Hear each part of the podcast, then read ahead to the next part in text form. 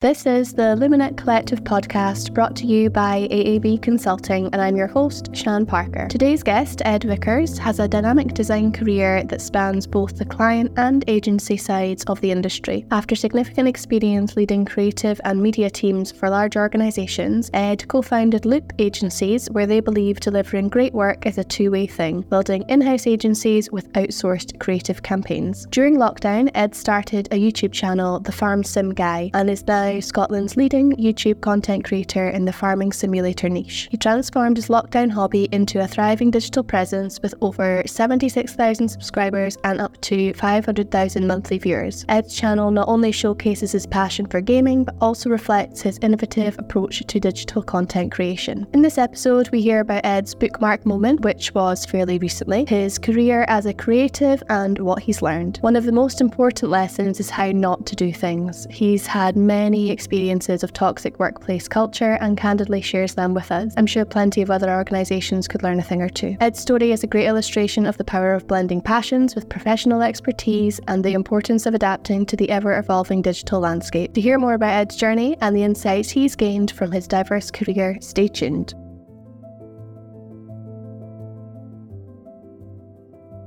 Ed, Thanks so much for sitting down with us. You're welcome. This Sian. is a bit of an unusual get together, but It and is. a first meeting for us as well. It is, yeah. person, We've chatted a lot, but, which is nice. but nice to meet so in person. thanks so much for for coming and uh, having a chat with us today. You're welcome. Um, we're going to try and get through loads, Yes. all to do with you, your career, the change you've experienced. But we want to start with this bookmark moment, this time in your life where you had choices. Um, you could have done a few different things, but whatever you chose has led you to where you are today. Yes. Um, quite a lot of our guests have more than one, so Yes, that's probably also the case. um, but take us back. What What's your sort of pinnacle bookmark moment that really influenced where you are now? Actually, it's very recent. Right. Um, so COVID came along. Um, I was working for a an agency at the time, um, which wasn't particularly fun. Um, good clients, challenging employee employer. Beg your pardon. Um, and during lockdown, with nothing to do, I was um, looking for an outlet, looking for creative outlet. As my career's developed, uh, I started off as a designer. Um, moved into digital design when that was um, becoming the new thing. Um, and obviously, as I worked through my career, I've I've moved into different positions. So I was in a more client services role, and I missed the creative side of things. So I uh, so I and I'm a computer gamer. I've been a gamer all my life. I'm kind of that generation that saw everything from Pong on a black and white TV right through to what we have now, which is you know stunning graphics and I feel so embarrassed. I don't know what Pong on a black and white yeah, TV it's is. basically tennis, and it's black and white. Got it. It's it, it's two little things that move either side, and you've Oh got yeah, I've seen it on old films and stuff. Thank you. um, but but from that through to like the the the, the games we have today, which are you know obviously that industry is bigger than film and TV combined now. Um, so I'm I'm a I'm a huge gamer. I love it. Um, I'm also from a farming background as well. So um, the, see, there's this very random niche game called Farming Simulator, um, and it it kind of reminds me a little bit of when I worked on the farm. I worked on the farm when I was at university. I used to go home and work there in the summer, and that basically used to fund me for the next um, next year at university. Um, but there's this game called Farming Simulator, and I played it, and I was like, "This is quite good fun, very relaxing." Like some games, you you kind of um, other gamers who are listening will know the term rage quit because you get so frustrated with it.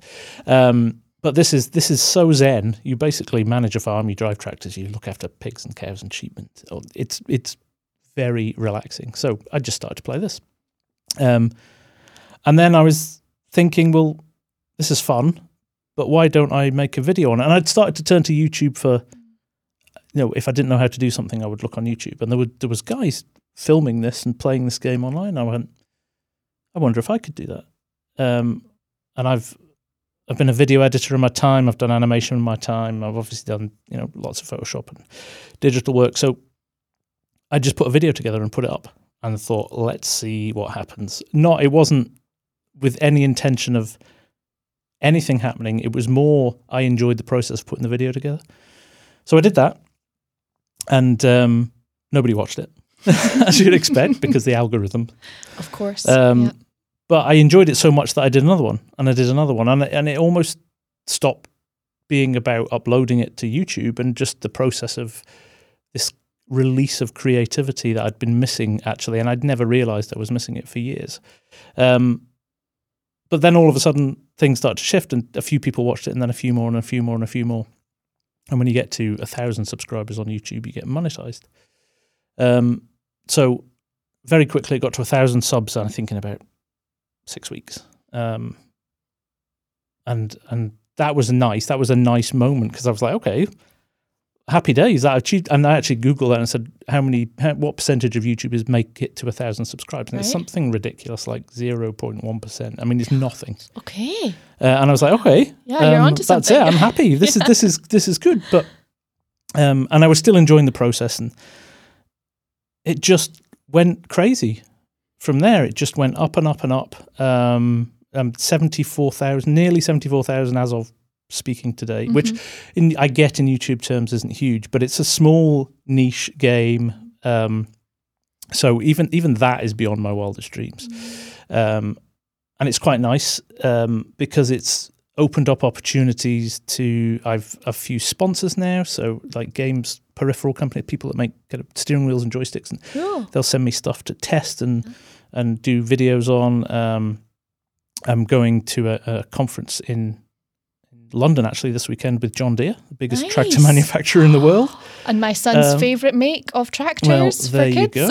Um, so, but that's you know, John Deere's so bigger cool. than farming, right? Everybody knows who John Deere is. Um, they they they uh, invited me over to Boston last year for the biggest gaming conference uh, in in the states called PAX. Um, I I go to an event in Germany with them every year. The the game manufacturers. I'm a partner of the gaming. So, so it's just this whole. I mean, it's it's a business. It's Mhm. a it's a commercial business, but it doesn't take all all the hours in in my day, which is great because twelve months ago, um, I, I decided that my, my job was not giving me the satisfaction that it want that I wanted from it anymore, especially at the age I'm 48 now, and um, it's interesting. You tolerate a lot more when you're younger. I think you tolerate, or certainly my generation tolerated a lot more. I think younger uh, adults today are a lot more confident about what they want, and and they're more willing to say, "I'm not happy with this. I'm going to go and do something else, or I'm going to raise it, or I'm going to."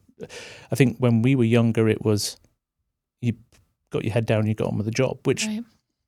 which I'm pleased things are changing because you put up with a lot of things that maybe you shouldn't have done. Um, but I decided uh, enough was enough. That the, the the employer was um, they did a they did a lot of stuff not very well. I think it's very hard when you have an employee who doesn't support you or back you. Um, you know, bullying, gaslighting, all of those horrible things that you know happen too much still.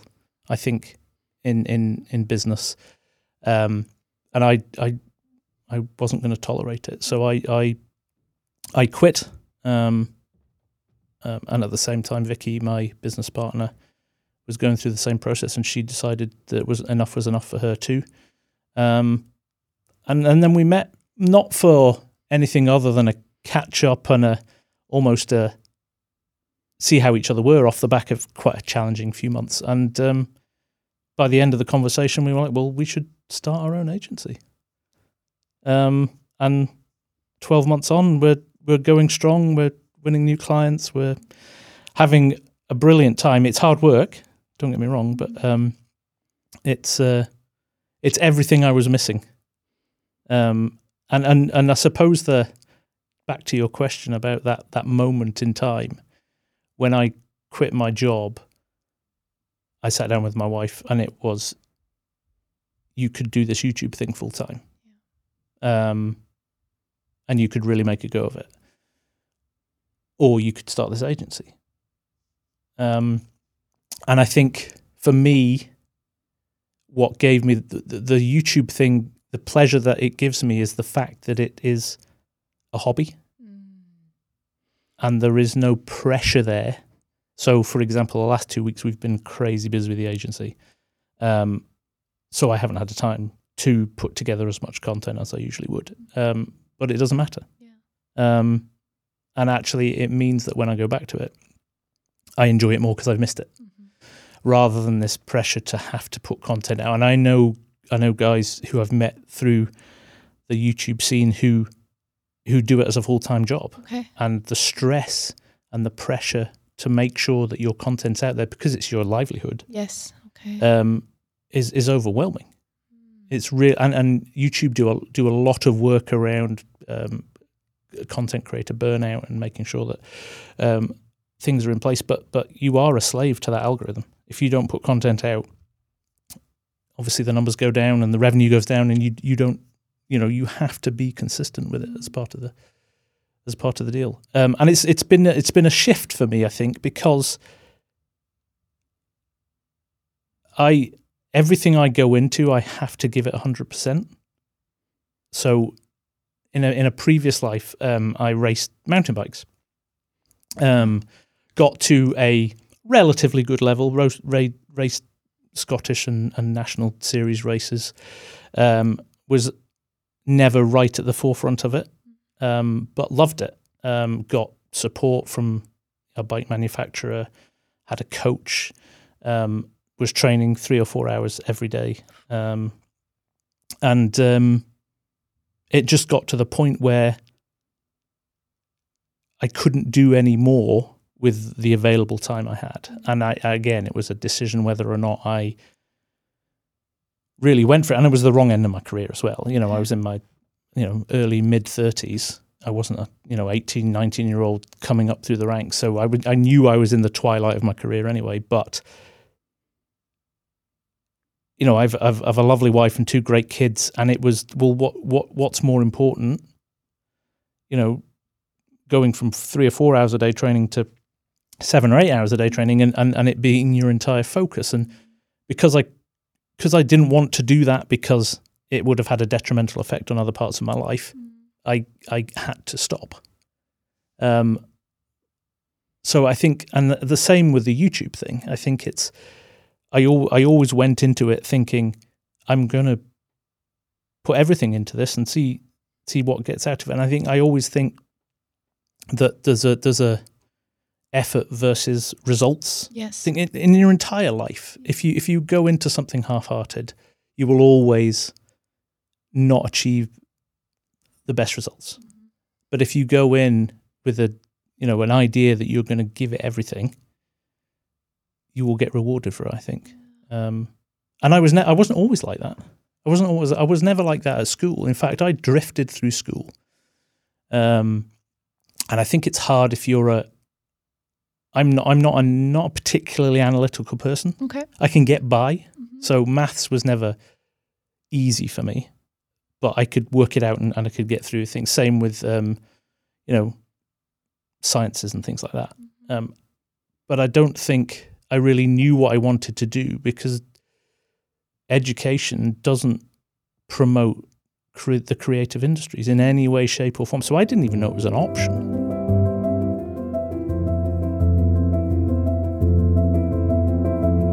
Um, speaking of the confidence that we maybe never had in the early days, talk us through the sort of first real job Mm.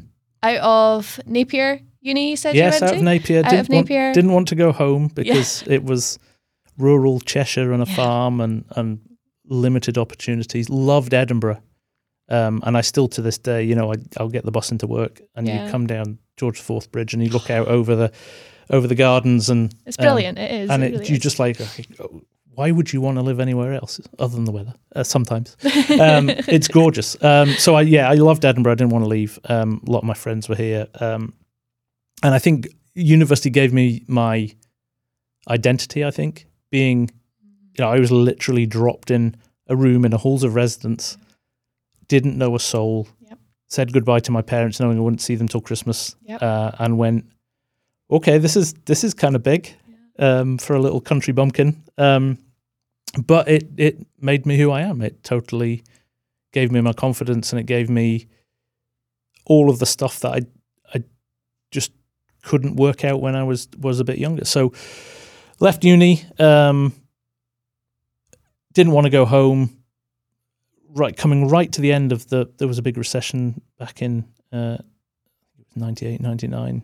Um, so wrote I don't know how many letters into the hundreds to architecture firms saying just finished this degree, got a decent degree, um, and uh, just the all I got was sorry at the moment. You know, post recession, we're not looking for new. We're we're looking for experienced people who can get the industry back up and running. And I thought, well, I'm gonna I'm gonna just get a temp job. Okay. And I went to a temping agency on Frederick Street and filled in the forms. Uh, and they said there's a job at the Royal Bank of Scotland. Would you would you be interested in that? And and I'd put down I'd I'd help mum and dad. Dad had set up a, a firm, um, like a milk brokerage firm. Um, so and they needed a logo and letter headed page. So I'd done some design work from that perspective. So I I kind of put I had design skills in there, and they said, "Well, there's this job at the Royal Bank. Do you want it? It's a month, and it's looking after the staff newsletter." And I went, "Oh, yeah, I could do that." Nice. Yeah. Um, so I went in, really enjoyed it. Um, a lovely bunch of people, similar age, or very young, but kind of driven people. So everybody was, everybody got on really, really well. And it kind of was my first experience of how a culture can make or break a, a business. So that was great.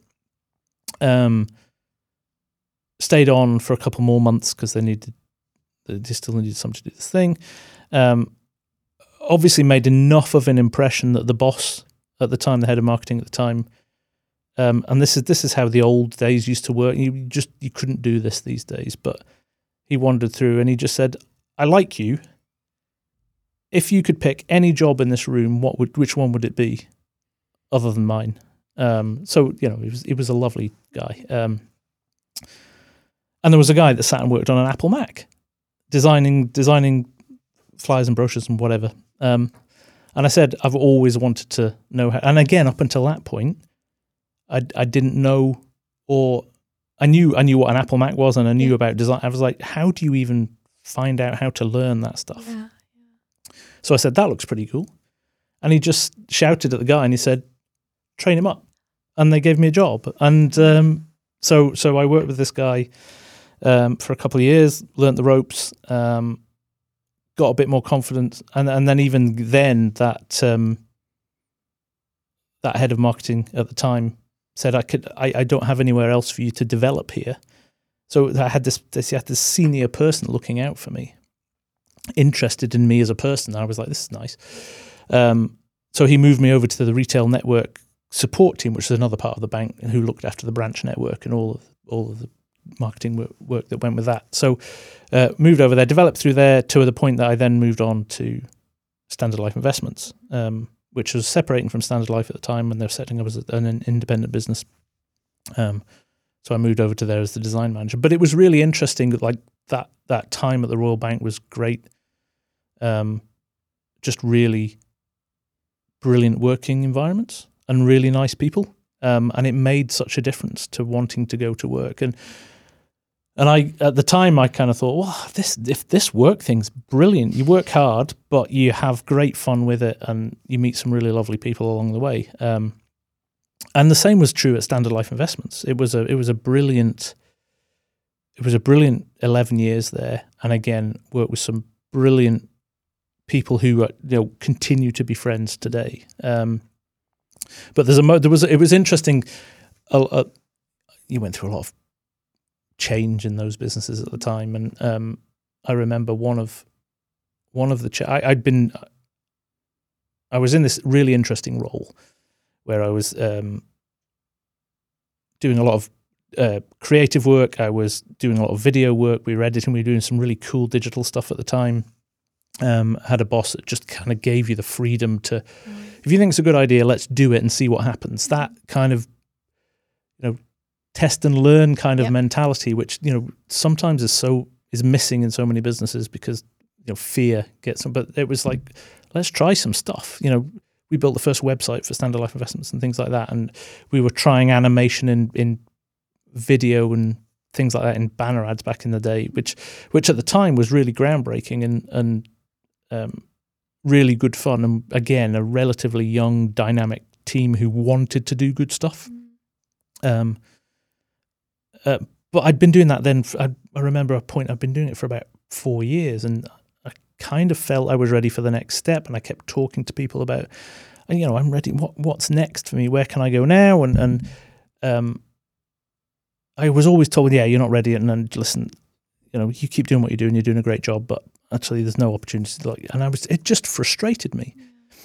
And then um, the head of marketing changed, um, and a, and a new person came in uh, who was who was actually great, uh, a real, incredibly driven, um, and uh, I think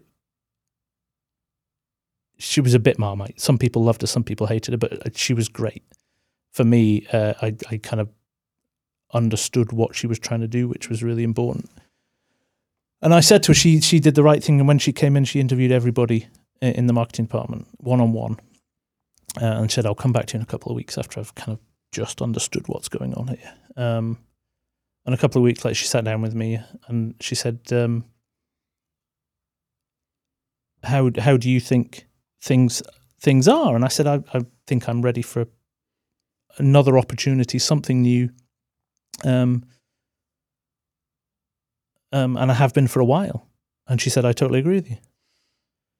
And she said, the reason you're in the job you're in is because it's you, you've created this role where you've diversified it and you do video over here and you do web development over here and you do design over here. You're incredibly difficult to replace now.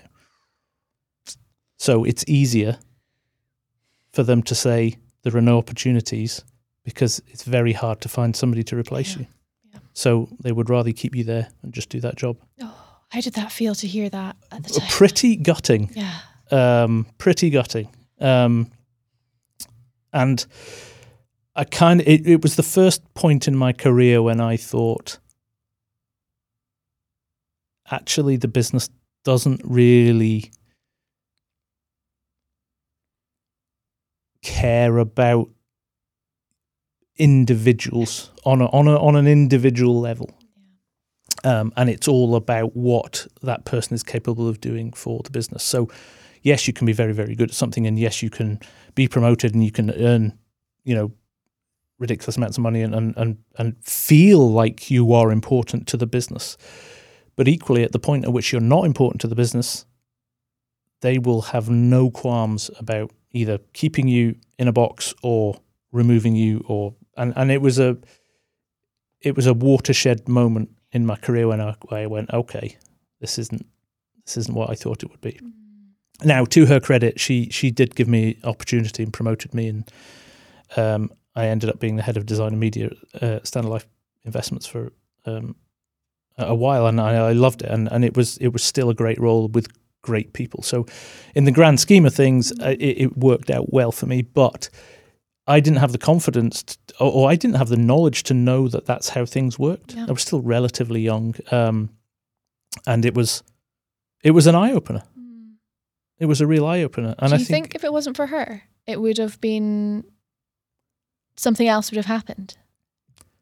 I would have got to the point where I would have looked for something else. Yeah. Um, Yeah.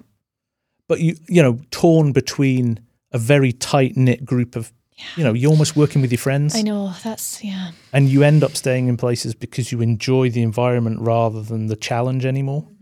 Um, and I kind of had the best of both worlds. I worked with my friends, but I had a, fun job. Um, but I also felt I was ready ready to do more. Um, so something would have happened, but it may have taken a bit longer. And I think you see this a lot, right? You see people who stay in jobs for a long Yeah. time because they the fear of the the safety of having a job and, and the That's it. check coming in at the end of the month and, and it, it is can become a barrier to success because you don't take that leap and you don't take a chance and you don't you don't push yourself because actually you don't know what's on the other side of it. Mm-hmm. So you've got to you've got to you've got to have the confidence to know that if you do this, everything's going to be all right. And I think it took me a long time to get to that point where I sat down with Vicky and we said, "Shall we start our own agency?" Um, and I couldn't have done it. I couldn't have done it in my twenties or thirties. It, I I wasn't ready. But if you'd asked me then, I would have yeah, I could do that. yeah, I could do that with my eyes shut. But actually, I couldn't have. And actually, it's it's the and and funnily enough, starting starting loop is a culmination of not all the brilliant people I've worked with in my career, but all of the people, and I've had a lot of them. All of the people that are in senior positions, and there are more than there should be, who are making an absolute mess of it. And I observed and went, when I am ever in this position, I will not behave like that. I, I had a job where I started, and after six weeks, and again, f- you find this out later down the line, the, the client had phoned the agency head and said, get rid of him after six weeks. And, and they were like, why? Yeah. Um, he, he didn't say hello to me. Jesus. And I was like, I, I was fresh in the door. I didn't know, I, you know, I didn't even understand the business yet. I was trying to get my head around who was, and I didn't know. job.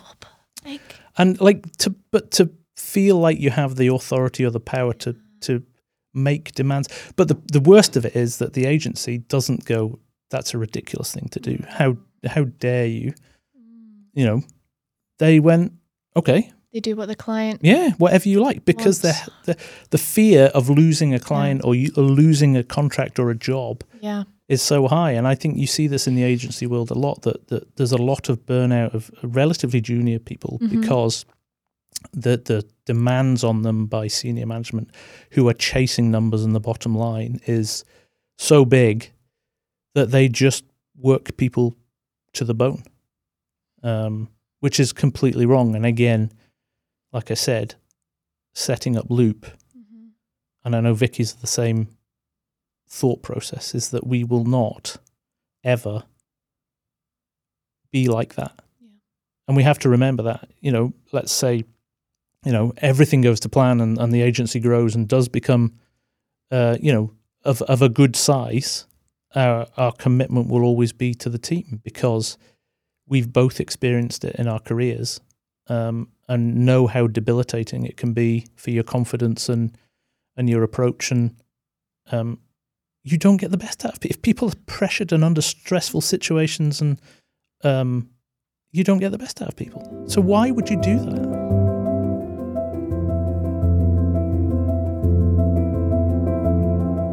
You mentioned something there, the agency world, that Yes. sort of phrase, and that it's almost as if it's a given. That's just what it's like, and that's and just how like that for how it's decades. been for yeah. a long time. You and Vicky have set up Loop, and you are committed to making sure that none of that stuff Yes. happens. What about all the other agencies that are still going and are doing fine, doing Yeah. well? They've got hundreds, thousands of people working for them. Yeah. And they're right in the thick of it right now. Yeah. I mean, you can't just how how do we change it is what I'm trying to ask. Like can is it possible to be changed? Are the demands so high that it's just gonna be like that and oh I, I mean, I talk about it from an agency environment because I've seen it yeah. from that side, but I've also seen it from the corporate environment as well. And I think it, it's it's fundamental to work, right? It's everybody's working to build the bottom line of a business, um, and I, I don't know how you change it other than by doing right by the people.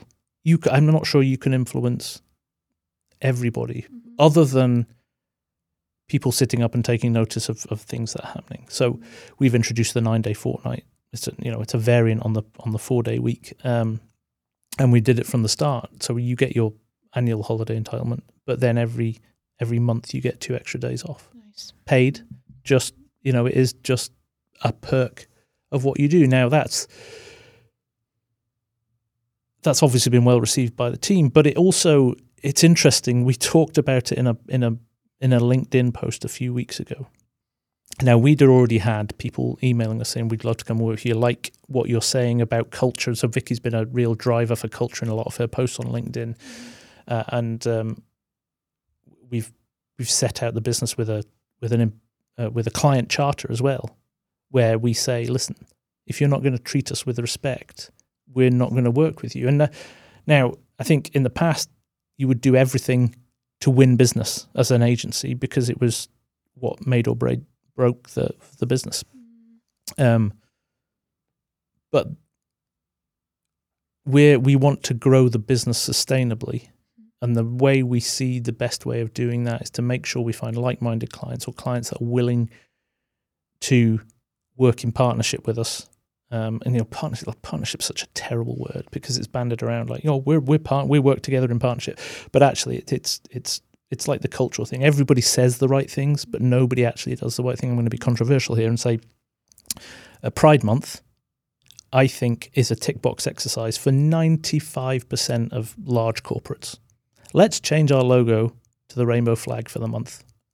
There we go. Job done. Same again next year. And and the and they will argue that oh no, we've got lots of other stuff in place, and we do. But actually, you scratch below the surface, and I think it's the same. I think it's the same with the way people, companies say they treat their their employees. Mm. There's a load of stuff they have to do because they have to do it, um, and almost there's a well, let's copy what they're doing.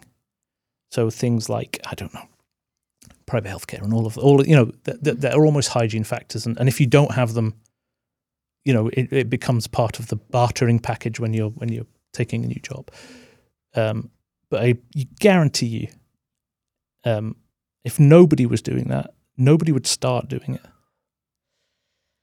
Um, so I think there's there's a lot of stuff like that that goes on that that um, on the face of it is oh we're doing the right thing and we're a good employee, but actually it's not. It's it's um, it's either PR points or or they're they're having to do it because their comp- competitors are doing it. Um, so I think understanding the new generation of workforce that are coming through who aren't going to tolerate yep. the nonsense that we put up with when we were when we were younger is is important. Um, and that flexibility, I think, is is what is what is going to change things going forward. I think COVID expedited. We know that. Sure. You know, they pushed it forward by a decade. Mm-hmm. Um, but at the same time, it was coming anyway mm. because the world's changing and the way we do work and you know the technology we've got available to us and uh, the climate crisis. So you know. The, the cool factor of flying all over the world as a CEO, like actually, is now frowned upon, whereas it used to be held up as the bastion of you know, or you've made it if you travel to different countries and work in different countries as part of your job. So I think um, all we're doing is trying to one understand what the team wants.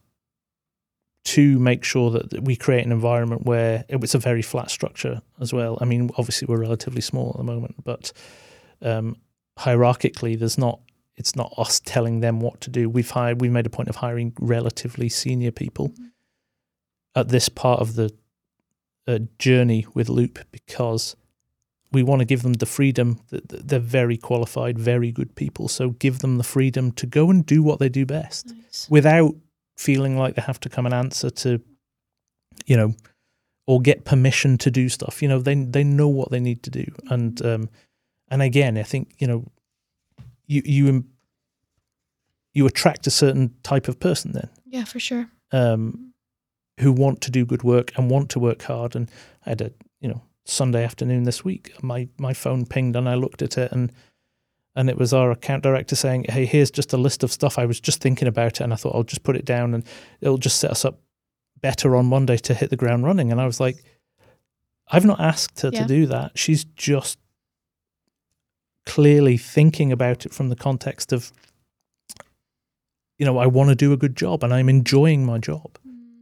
So, um, you know, c- culture beats everything for me. So if we can create a culture that that really works, we'll attract the right people who want to do a good job and have pride in the company and what they want to do. And ultimately, we, I don't know what happens to it in the future. Yeah, where it's going to go. Um, but we've already talked about it.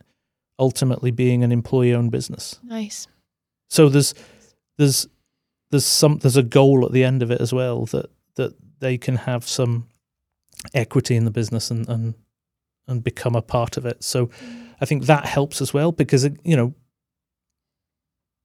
it's all very nice to talk about culture and having a good time, but really, people, and especially in a cost of living crisis, Mm-hmm. people worry about how how they're going to pay for things as well. so right. we've you've got to you've got to think longer termism in terms of how do where are they going in their career and how do they you know you want to retain people where you can, but equally you have to be accepting that there's really good people who you won't be able to keep a hold of. So if it gets to the point where they're they need to go and do something else, let them do it with your blessing, and and maybe they come back in years uh, years down the line, and and but yeah, don't don't create an environment where they want to leave because they hate it.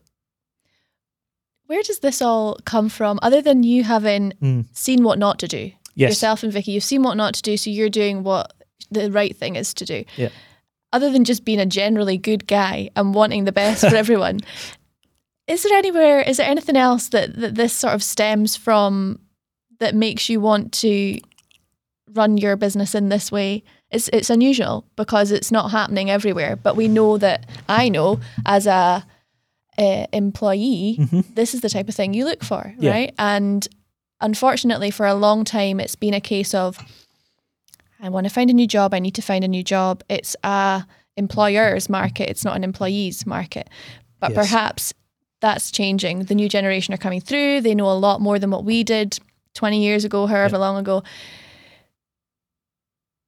Organizations that are willing to make that change and make it not about them, but about their people Yeah. are the ones that are ultimately going to succeed. It might take a little bit longer. But for you, wh- where is it coming from other than the you've seen what not to do? You don't want to be like them Yeah. because you didn't like it when you were in that environment. Is there anything else to it? That's a, that's a good question. And and for the record, um, I try to be a nice guy. I don't always get it right. Um, in fact, I, I I have stories of where I've got it magically wrong as well. hmm Um, but you learn from those as well, right? Mhm. And you do them better the next time. Um, where does it come from? Oh, and again, my, you know, my dad's been such a huge influence on my life in terms of, like I said earlier on, the the the work ethic, um, but also he he got on with everybody hmm all of the time. Um, even if he didn't like people, he would be civil and courteous.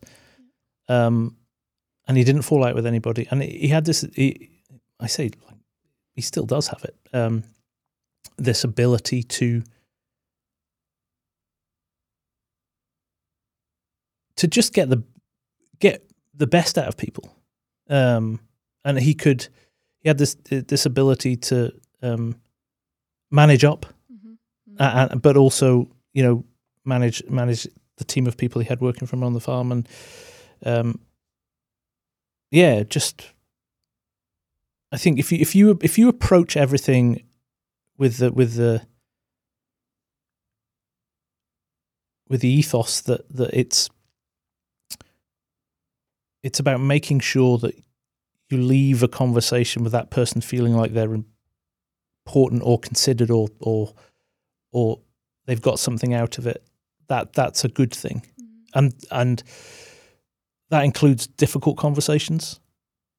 Um you know and you can approach a and I've had a couple of these over the years where you you know I've had to make people redundant and I've had to um give people bad news or I have to give people disciplinaries and you know because they've done something they shouldn't have done. Um but I always approach those with a a bit of compassion for how the other person's feeling. Um, I don't, I can't remember a point in my career where I've raised my voice to anybody ever. Um, and and I, I remember one time having to sit down with a with a junior designer who'd done something um, in the grand scheme of things, nothing particularly terrible, but um, it was a learning Yeah. point for them. Yeah. Um, so look at it as a less of a telling off or a tearing a strip off them or making them feel inferior and actually turn it into a and I actually remember that conversation saying to them here's two things that I've done in my career like what you've just done and here's how it impacted me and here's how I moved on from it. Um and I remember them saying at the end of it like thank you. I was ready to be given the hairdryer treatment. Um, I was ready to, you know, pack my bags and walk out the door. And I said, it was never going to be that. But isn't it sad that people think that that's what's going to happen? Um, and again, it's back to the, you know, in the in that situation, the majority of people probably would get that treatment. Um, so, yeah, I think it's just not wanting people to feel the same things that I've felt at yeah. certain points in my career. Yeah.